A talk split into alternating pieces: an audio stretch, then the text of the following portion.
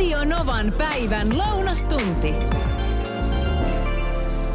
Hei, homeisesta ruuasta, mitenkä se menee sulla? Luulen, että tänään, siis tässä ajassa, missä eletään, niin ehkä niinku ajatellaan eri tavalla kuin silloin joskus aikanaan, että voiko syödä jotain, jos siinä on vähän hometta. Kirsi laittaa tänne viestiä, että 70-luvun koulussa opettaja sanoi, että hometta leivässä tuo hyvän lauluäänen. Ja sitten kuuntele, hei, mitä Tero muistelee omasta lapsuudestaan. 70-luvulta suurin piirtein. Muistan pikkupoikana, kun olin mummolassa Ankaralla 70-luvulla, niin mummo avasi sellainen pakasterasia, missä oli musta viinimarjamehua.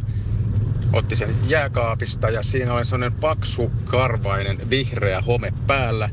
Niin mummoni kaapi sen lusikalla pois ja sitten siitä kaatoi meille kaikille mehut ja sitä hyvällä ruokahalulla sitten siitä maistelimme. Sanohirviöistä puhuttiin äsken. Vitsi sentään, näitä on hauska lukea näitä viestejä. Koittaa itse yrittää tässä niin kuin nyt sitten lukea ja sanoa perässä. Tuossa aikaisemmin tuli viestiä, että devipiri... Ootas. En mä osaa. Nämä on niin vaikeita. Defibrillaattori. Niin kuin huomaat, heti kun sen hidastaa ja menee rauhassa tavu kerrallaan, niin homma toimii. Niin tästä sanasta tuli siis paljon viestiä, että se on ihan hirveä sana, hirveä kammosana. Niin tulee viestiä, että onpa ihanaa, että muillakin tämä defibrillaattori on vaikea sana. Mun mies nauraa, kun en osaa sanoa sitä. Se onkin nykyään ihan pelkkä defi. Toi on hyvä. Sitten parodonttiitti. Joo, no tää ei ole mun mielestä niin kauhean vaikea, mutta kyllä tossa on joku semmoinen, että hetkinen, että joutuu oikeasti vähän pysähtyyn. Tarja kirjoittaa, että se on tosi vaikea lausua. No sitten Topi puolestaan laittoi ääniviestiä. Tässä tulee nyt hyvä testi, kokeilepa perässä. Okei, no tästä tulee hyvä. Tätä ei osaa jostain syystä kukaan sanoa ensimmäisellä kertaa oikein. Mä en tiedä minkä takia. Joku suomen kielen musta aukko, tämä lause, mutta jos kaksi ihmistä teeskentelee, että ne on kävelevinään, niin jos sanoo, että me olimme käveleskelevinämme, niin sitä ei osaa kukaan sanoa jostain syystä ensimmäisellä kertaa. Mä en tiedä miksi. Me olimme käveleskelemämme. Ei se onnistu. Oota, nyt on pakko kuunnella uudestaan. Me olimme käveleskelevinämme. Käveleskelevinämme. Ei! Me olimme käveleskelevinämme. Me olimme käveleskelemämme. Ei, kun kokeile. Ihan hirveän vaikea. Nyt on tuottaja Nea saapunut studioon. Moi. Moi.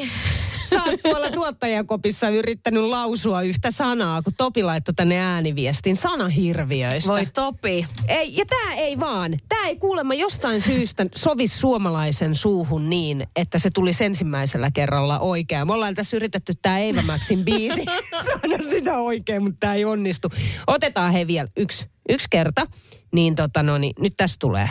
Me olimme käveleskelevinämme. Kokeile. Me olimme kävelimäskään...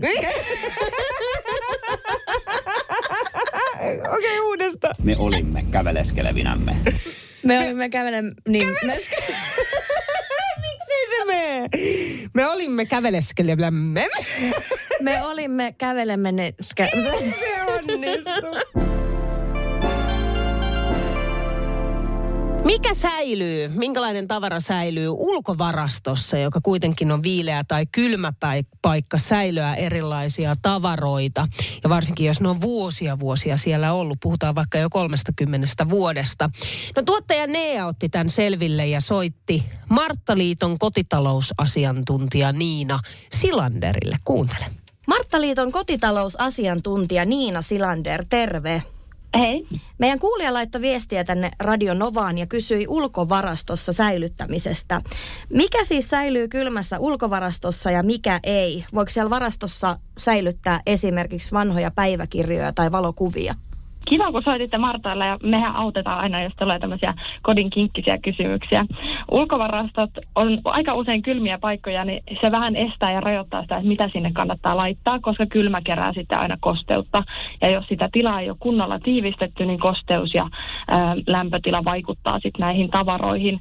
Ja oikeastaan tämmöisissä kylmissä tiloissa kannattaisi säilyttää vaan sellaisia, mitkä on tarkoitettu ulos muutenkin, eli ulkokalusteita tai välineitä, varusteita, haravoita, pihakalusteita, pyöriä ja sen sellaisia, että muihin tavaroihin, esimerkiksi näihin rakkaisiin päiväkirjoihin ja valokuviin sitten se lämpötila ja kosteus ajan saatossa vaikuttaa ja saa ne pikkuhiljaa haurastumaan ja kellastumaan ja rypistymään ja kuvat haalenemaan ja värit lähtee ja niin edelleen. Tässä viestissä kuulija kysyi myös, että säilyykö esimerkiksi tyhjät pahvilaatikot tai tämmöinen varasänky, jos on siellä pohjassa tällainen puusäleikkö, niin kaiken järjen mukaan ei säily vai? No ei oikeastaan. Et todennäköisesti ne voi hetkeksi sinne nostaa ja muutamia päiviä, jos on vaikka juhlat järjestämässä ja pitää saada vähän lisätilaa, niin sen ajan varmasti kestää. Mutta ajan saatossa, mitä pidempään ne siellä on, niin sitä enemmän ne tavallaan ne olosuhteet alkaa vaikuttaa näihin materiaaleihin. Ja sitten kuulija sanoi siitä, että hänellä on joku neule siellä varastossa, joka on ollut siellä siis yli 30 vuotta. Siinä ei ole näkyvää hometta, mutta vähän sellainen varaston haju. Niin mikä tollainen tavara kerää hometta tuommoisessa viileässä paikassa? Onko se home aina näkyvää? Voiko olla jotain itiöitä tai vastaavaa? Joo, ainahan välillä niin vaatteisiin tulee ullakolla tai kellarissa semmoinen vanhan talon haju. Jos sen erottaa selvästi, että se on homeen haju tai siinä on homekasvustoa, niin silloin sitä kannattaa käsitellä sillä tavalla, kun se olisi hometta. Mutta semmoinen vanhan talon haju saattaa johtua myös semmoisista puunkäsittelyyhdisteistä, mitkä saa aikaan sellaisen vanhan talon hajun. Ja silloin voi yrittää esimerkiksi tuulettaa tai pakastaa sitä vaatetta ja sillä puhdistaa sitä, ja villavaatteet on aika herkkiä niin kuin kuumille lämpötiloille ja hankaukselle, että ihan kuumaan pesuun sitä villapaitaa ei kannata laittaa, mutta sitä voi käsin pestä myös, ja sinne pesuveteen voi laittaa pikkasen etikka poistaa myös hajuja vaatteista. Jos siinä on selvästi hometta, niin sit se homeinen vaate, se voi olla vähän hankalampi puhdistaa. Usein tarvitaan vähän korkeampia lämpötiloja, ja sitten tämmöinen isoäidin vinkki, että piimällä saa myös hometahroja pois. Piimällä? Joo. Miten se toimii siinä? Mä luulen, että se perustuu siihen, että se piimä on pikkasen hapanta, että se hapan vaikuttaa siihen homeeseen. Se on semmoinen vanhan kansan niksi. Sitä voi kokeilla. Mä voin luvata, että se auttaa, mutta tarkoitus on siis sitä homeista kohtaa siitä tekstiilistä, niin käsitellä piimällä, antaa sen piimän vaikuttaa siinä pinnalla ja sen jälkeen pestä normaalisti koneisten hoito-ohjeen mukaan, ja tämän pitäisi sitten auttaa. Marttaliiton kotitalousasiantuntija Niina Silander, kiitos tosi paljon. Hei, kiitos teille. Aina saa soittaa. Kuuma linja tällä viikolla. Super mielenkiintoinen aihe, eli lapset, ehkä tässä kohtaa nyt puhutaan ihan oikeasti siis murrosikäisistä, teini-ikäisistä lapsista saunassa alasti yhdessä vanhempien kanssa. Onko se ok? Miten se menee teillä? Jos ei ole tämän ikäisiä lapsia tai lapsia ollenkaan, niin muistat sä esimerkiksi omasta lapsuudesta tällaista tilannetta. Viestejä on tullut paljon numeroon 0806000. Nyt täytyy muistaa, että se lähtee joko vanhemmista. Se, että jossain vaiheessa sit koetaan, että ei ehkä käydä yhteissaunassa, vaikka isä tyttärensä kanssa tai äiti poikansa kanssa, sanotaan vaikka, että poika on 15, niin onko se sitten silleen, että äiti ei enää niin kuin koe sitä tilannetta sellaiseksi, että ei haluta mennä saunaan yhdessä, koska kuitenkin 15-vuotias poika jo siinä. Tai sitten niin, että poika itse kokee sen kiusalliseksi. Mutta sitten siihen voi taas sitten vaikuttaa sillä kasvatuksella ja kulttuurilla ja muulla. Se on tosi perhekohtaista. Ja sen näkee kyllä näistä viesteistä, joita on tullut numeroon 0806000. Aina ollaan perheen isä, äiti, minä kanssa saunottu munasillaan, eikä siinä mitään outoa ole. Kylpyä en kyllä ehkä jakaisi, koska eihän kukaan halua lillua toisen likaisessa kylpyvedessä. Eihän. Niin, no mut jotkut taas haluaa. Sitten tulee viestiä, että mulla on 15V ja 10V pojat ja kyllä me käydään ihan perheenä saunassa, kuten aina. Outoa olisi jotenkin perheen kesken enemmänkin se, että joku menee uikkarit päällä saunaan, kun se ei ole edes hygieniasyystä suotavaa saunassa. Lapsi ja nuori on kuitenkin aina nähnyt vanhempansa kasvuaikana. Lapset ja nuoret päättäkööt, milloin ei ole sopivaa. Ja itsekin mennyt äitin kanssa niin kauan, kun asuin perheeni kanssa. Isä kyllä läksi jo meneen, kun olin 3V ja olin meistä nuorin lapsi. Kukin menköön miten menee, kunhan se on kaikille mukavaa. Pääasia, että nuorilla on joku vanhempi, joka välittää tänä päivänä. No sit Leija laittaa viestiä, että heippa Niina, poikani alkoi 12-13-vuotiaana tulemaan suihkusta pyyhe päällä ympärille. Asuimme kahdestaan. Koskaan ei tullut mieleenkään sanoa asiasta mitään, kunnioitin hänen rajojaan. Tätä jatkui niin kauan, kunnes poikani muutti pois kotoa. Edelleenkään, kun olen heillä esimerkiksi yökylässä, ei nakuna näyttäydytä. Ja se on minulle ok. Poikani on nyt 46-vuotias. No sit Tomppa soitteli numeroon 0806000. Nyt osuttiin semmoiseen aiheeseen, mikä on hyvin, hyvin lähellä omaa sydäntä, tuo saunominen. Niin, kerro. 4 muksua löytyy ikähaarukkaa 3-13.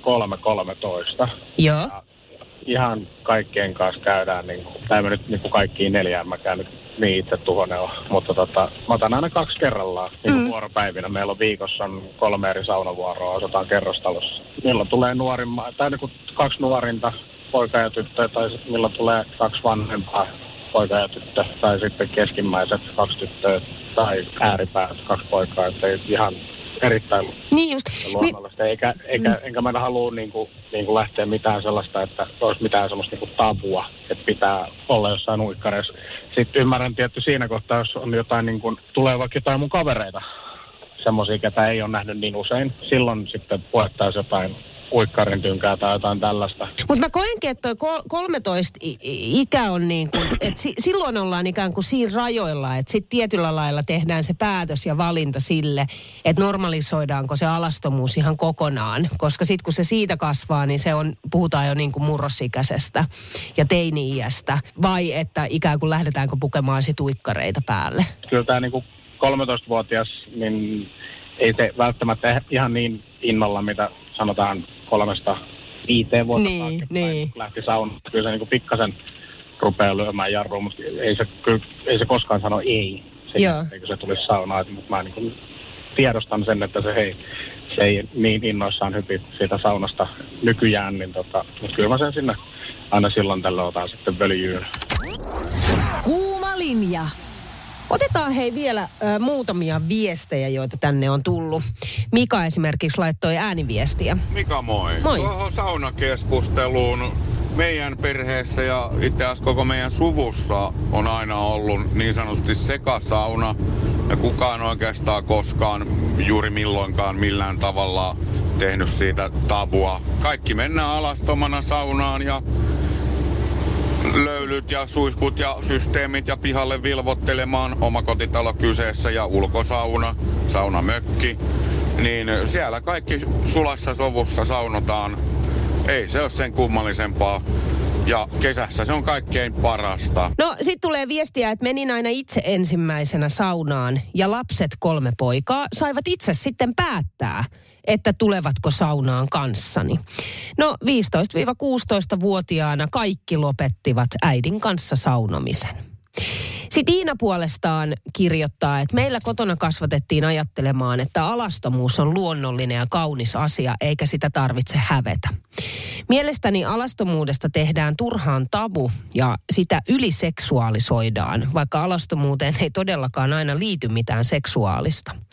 Muistan käyneeni molempien vanhempien kanssa saunassa nuorempana ja voisin ihan hyvin vieläkin mennä näin 30-vuotiaana. Kuuma linja. Mä haluan vielä soittaa sulle Maijan lähettämän ääniviestin. Tää tuli numeroon 0806000. Moikka. Tuohon saunakeskusteluun. Meillä myös käytiin koko perhe aina yhdessä saunassa, kun lapset oli pieniä. Sitten huomasi joskus tytön kohdalla ehkä 12-vuotiaana alkoi olla niin, että hän halusi mennä viimeisenä, eli kävi yksin. Ja oikeastaan voi sanoa, että sen jälkeen ei ole yhdessä enää saunottu. Hän toki käy yksin saunassa ja tykkäsi siitä kyllä. Ja mun mielestä se on ihan ok. Missään nimessä ei koskaan saa pakottaa ketään saunomaan toisten kanssa. Oli se sitten eri tai samaa sukupuolta. Et siitä voi ihan oikeasti kyllä seurata jotakin ikäviä asioita. Se on ihan luonnollista, että lapset jossain vaiheessa ei halua nähdä vanhempiansa tai muita aikuisia alasti. Toki se varmaan sitten taas muuttuu jossain kohtaa, kun tulee sitä ikää tarpeeksi. Saunominen pitää olla mukava ja kiva kokemus ja rentouttava kokemus, eikä saa ketään pakottaa. Joten saunotaan hyvässä hengessä, ketkä haluaa. Itse en mitään sekasaunoja nyt välttämättä suosi, että jokainen saunokoon kukin tavallaan, mutta itse tykkään käydä samaa sukupuolta olevien kanssa saunassa, ellei sitten ole jotenkin uikkarisauna tai jotain muuta kyseessä. Tämmöisiä ajatuksia tällä kertaa. Moikka! Okei, lupasin antaa ohjeet heille, jotka eivät kehtaa kysyä tyhmiä. Nyt kyse on siis parkkikiekosta ja tää on nyt näitä juttuja.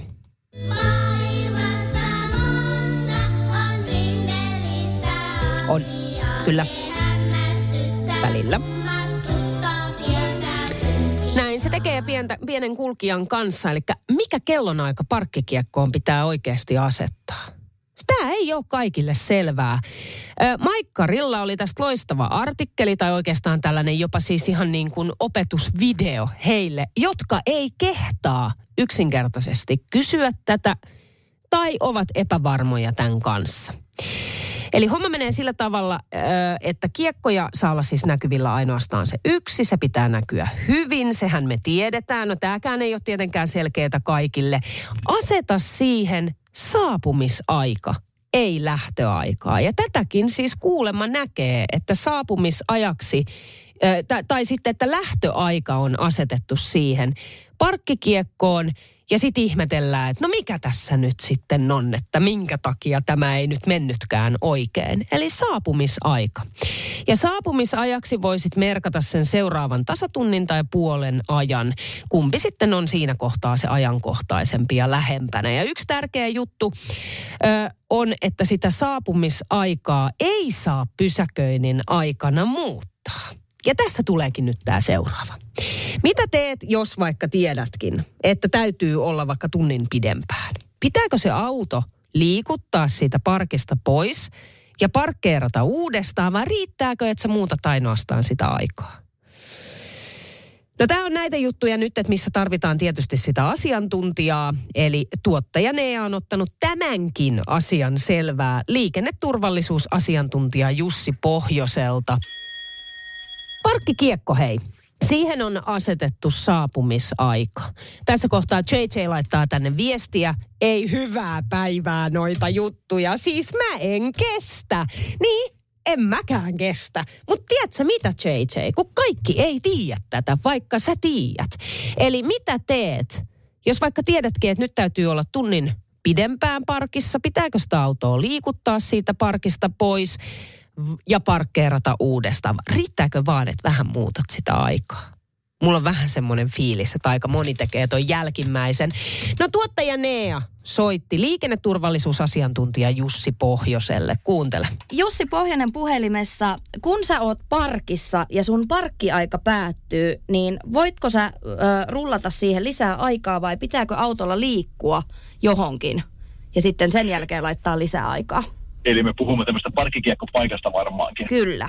Parkkikiekon ideahan on siinä nimenomaan se, että siinä rajoitetaan sitä parkissaoloaikaa, eli mahdollistetaan mahdollisimman monelle se pysäköinti. Eli sen takia se on rajoitettu johonkin tiettyyn aikaan, eli sehän tarkoittaa tietenkin sitten sitä, että sinun pitäisi se auto ajaa pois siitä ruudusta, kun se sun oma aikasi päättyy. Eli missään tapauksessa tämmöinen ajan rullaaminen ei ole niin kuin, ei sallittua, eikä edes niin kuin sen pelin hengen mukaista. Vaikka kyllä niin kuin keskustelupalstalla olen usein törmännyt tähän näin, että valitellaan, että on niin huonosti järjestetty työpaikkojen edessä noi parkkipaikat, kun pitää 2 tunnin välein käydä kiekkoa siirtämässä, niin se ei suinkaan ole se tarkoitus, vaan nimenomaan on, että enempää kuin aika sallii, niin autoa ei siinä säilytettäisi. No kuinka pitkälle pitää autoa liikuttaa sitten, että sä menisit siihen takaisin siihen samaan ruutuun vaikka? Nyt mennäänkin mielenkiintoiseen keskustelun aiheeseen, mistä en ole ihan varma, haluanko jatkaa, koska lainlaatija nyt sinällään mitään metrimäärää ole siihen asettanut, että jos ajat korttelin ympäri ja palaat omalle paikallesi, niin joo, ok. No jos vaan ajat ruudusta ulos ja perutat siihen takaisin, onko se enää ok? Se nyt ei varmaan niin kuin lain kirjaimen vastaista ole, mutta on ehkä vähän niin kuin lain hengen vastaista. Tuossa vähän aikaa sitten kerroin sulle, että miten kesäkuussa nyt ensi kuussa Suomeen astuu voimaan uusi eläinsuojelulaki, joka rauhoittaa kyykäärmeen. Eli kesäkuun jälkeen kyytä ei saa tappaa ilman perusteltua syytä, eikä sen elämää saa häiritä. Itse asiassa Rekka-Pekka laittaa tänne viestiä numeroon 0806000, että tyttäreni kun harrastaa käärmeitä ynnä muita eläimiä, niin juuri liittyy johonkin käärmeiden siirtopalveluun. Hakee käärmeen ja vie parempaan paikkaan. Toihan on ihan mieletön juttu, koska tämä uusi eläinsuojelulaki liittyen tähän kyykäärmeisiin, tämä jakaa kyllä nyt tosi paljon mielipiteitä. Tänne tuli esimerkiksi Sadulta viestiä, että voi Niina, ei kävisi mieleenkään siirtää kyykäärmeitä omasta pihasta. Lähtee henki ei toivotuilta jo koirien takia sekä lasten. Joku roti pitää olla tässäkin luonnon suojelussa. No kuule hei, soita tolle Rekka-Pekan tyttärelle, niin hän auttaa sua siinä.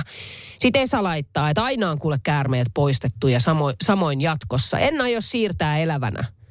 Niitä kyllä maalla riittää. Niin. No me tehtiin todella niin kuin äsken kerroin vuosi sitten lasipurkkiin siihen happireijät kanteen ja mieheni sen sinne sellaisella kaksihaarasella kepillä laittoi. Ja sit vietiin kauas muualle. Nyt mä puhun niin kuin me monikossa tehtiin. Siis mieheni teki. Mä huusin, kiljuin ja tärisin siinä vieressä. Mä voisin sietää kyykäärmeitä. Musta se on ihan niin kuin ällöttävää. Harri laittoi tänne ääniviestiä. Toissa kesänä ei ollut lasikulho. Meillä oli tämmöinen ihan muoviämpäri kannellinen, missä tehtiin pari happireikää. Mutta sama juttu. Myökin portaiden alla ja semmoinen imeväikkyräkeppi, tai mulla oli 2 keppiä, millä mä sain sen sitten sinne sankkoon laitettua ja vietiin noin kilometrin päähän medikköön se sitten, että en tiedä pystykö siellä elämään, mutta ihan totta, kyy on rauhoitettu, vaikka varmasti ensimmäisenä on mielessä, että jos on omalla pihalla tai mökin pihalla, niin ensimmäisenä tulee mieleen tappaa sen, mutta näin ei saa toimia. Hei, Heinolan kaupunki on osoittanut maapalsta, jonne istutetaan Apulantametsä. Nyt mulla on Toni Wirtanen puhelimessa, moikka. No morjens. Apulantametsä, mistä on Toni kyse? No tää lähti nyt sellaisesta ajatuksesta, että kun meillä oli viime kesänä tää stadion spektaakkeli. Ja siitä me ruvettiin sitten miettimään, kun se generoi aika paljon kaiken maailman suhaamista ja ajoa ja tätä hiilijalanjälkeä. Että miten sitä sitten niin kuin lähdettäisiin liennyttämään ja siihen nyt on olemassa erilaisia kompensaatiomenetelmiä, mutta mä ajattelin sitten, että aktivoidaan ihmisiä, eli niitä kävijöitä, semmoisella, että lyötiin kaikille pussillinen koivun siemeniä käteen. Ja siitä vain istuttamaan niitä. On semmoinen, olikohan 10 per kävijä, niin mä ajattelin, että jos siellä 8000 vai 7000 ihmistä oli tuvassa, niin jos jokainen vaikka istuttaisi yhdenkin, niin se olisi tosi paljon puita. Jos joku laittaa kaikki, niin sitä voi tulla vaikka sairaan paljon koivuja maailmaa. Ja ne on aika hyviä monessakin asiassa ne puut. Ja sitten tämä ajatus vähän jalostui siihen, että pitäisi tehdä tollainen mettä, mitä ei niinku hakattaisi ollenkaan. Et ehkä niinku, siinä voisi olla jotain sellaista siistiä arvoa, että se saisi kasvaa rauhassa 10 vuodet. Ja tähän on nyt Heinolan kaupunkikin sitoutunut ja tätä tarkoitusta varten lähdetään sitten asiaa toimittamaan huomenna. Niin oliko tämä, mistä sä kerroit äsken, joka siitä Olympiastadionin keikasta lähti, niin se oli tämä Minusta on puu. Minusta kasvaa puu -hanke, eikö vaan? Just näin. Joo. Mutta 3000 puuta meidän sinne oli tarkoitus päivän mittaan törkkiä. Meillä on se tulossa vähän meille ystävällismielisiä ihmisiä, eli ihan faniporrasta muun muassa jeesaamaan. Ja mennään isolla jengillä, niin ei tarvitse kaikkien laittaa sitten niin hirveän montaa tainta sinne. Mutta itse ajattelin lähteä ihan sormet mullassa näitä hommia hoitamaan. Onko tämä itse asiassa, te olette rekrynnyt todella siis sinne ihan Apulanta-faneja, niin kuin sanoitkin huomenna mukaan, mutta onko tämä sellainen tapahtuma, että kuka tahansa muukin voi tulla paikan päälle katsomaan? No eikä sitä kukaan kielläkään, että sinnehän voi tulla. Ja meillä on jossain meidän somekanavissa semmoinen hieno karttakin, että Heinolastahan sitten löytyy. Ja joku siellä tietää kuitenkin, missä se alue on. Että sehän ei ole ihan siinä niin kuin maantien varten. Pikkusen sitten ollaan erähenkeä, kun sinne lähtee.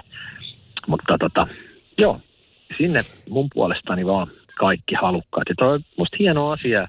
Ihmiset voisi tehdä enemmänkin tollaista. Miksi muuten just koivu? No koivussahan on kato sellainen hyvä puoli, että sehän tuottaa siis valtavan paljon happea. Sitoo hiiltä yms. Ja näin meille kato Metsä ry:stä kertoivat, että koivu olisi tähän käyttöön paras. Sitten tähän loppuun vielä, Toni. Mitä sun mielestä sellaisia pieniä asioita meistä jokainen voisi tehdä siinä omassa arjessa? On se sitten istuttaa yksi puu tai jotain muuta, mutta jotta me ajateltaisiin ennen kaikkea luontoa ja ilmastoa.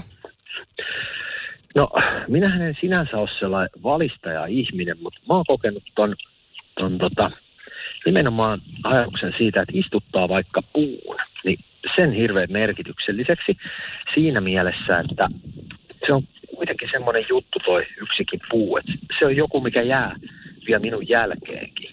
Ja ne on parhaimmillaan siis 100-vuotisia juttuja. Ja se on aika isoa. 100 vuotta on aika iso asia. Niin se, että minusta jää tollainen noinkin massiivinen jälki kuin joku tommoinen täyskokoinen koivu, niin se on aika hienoa. Ja siitä mä saan niinku kiksejä semmoisesta ajatuksesta. Ja mä voin kyllä suositella kelle tahansa sitä. Toni Wirtanen, kiitos. Olkaa hyvä vain.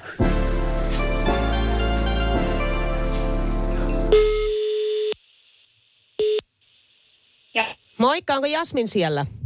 Joo. Täällä on Niina Novasta. Moikka. Moi. Sä laitoit mulle ääniviestiä. Joo. WhatsAppilla numero on 0806000. Mistä päin muuten, tai minne päin mä tällä hetkellä soittelen? Äänekoskelle. Okei. Miltä sulla näyttää toi huominen? No ei nyt ole varsin mitään suunnitelmia huomiselle. Okei, no kohta ehkä on, koska mä tuossa aikaisemmin kerroin, että multa löytyisi loppuun myydylle keikalle 2 lippua, eli Käärijän keikalle Helsinkiin, Helsingin jäähallille. Pääsisit sä tulemaan, jos mä pystyisin sulle liput antamaan? No kyllä, mä uskon, että sinne onnistuisi, jos vaan lapsen likan saa, niin... Niin! Lastenhoitoasiat niin auki, mutta... Okei. Kato, kun sähän laitoit ääniviestiä niin kuin pyysin imitaatiota cha-cha-cha kappaleesta. Ja tehdään kuule Jasmin sillä tavalla, että mä kuunnellaan tähän tää itse asiassa sun 4-vuotiaan pojan imitaatio. Se tulee tässä. Kyllä.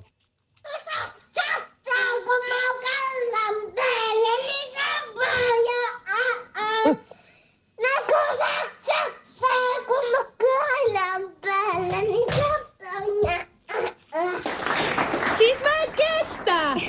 Jasmin, miten ihana! Kuuntele nyt! Sehän on melkein samanlainen! No kyllä. Hän on kyllä suuri fani. Oi, onko teillä luukutettu Käärijän cha-cha-chata ihan täysillä? On, koko ajan joka kerta. Äiti, voitko laittaa? Moi ei, miten sulosta. Siis hän oli ihana ja loistava. Ja tästä syystä, Jasmin, mä annan sulle 2 lippua. Ootko varma, että sä et ota sun pientä imitaattoria mukaan? No se voi olla, että hän voisi lähteä hyvin mukaan, jos täytyy vähän suunnitella, että...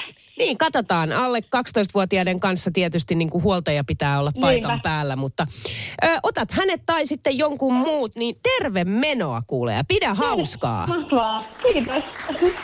Radio Novan päivä ja Niina Backman. Työpäivän paras seuralainen.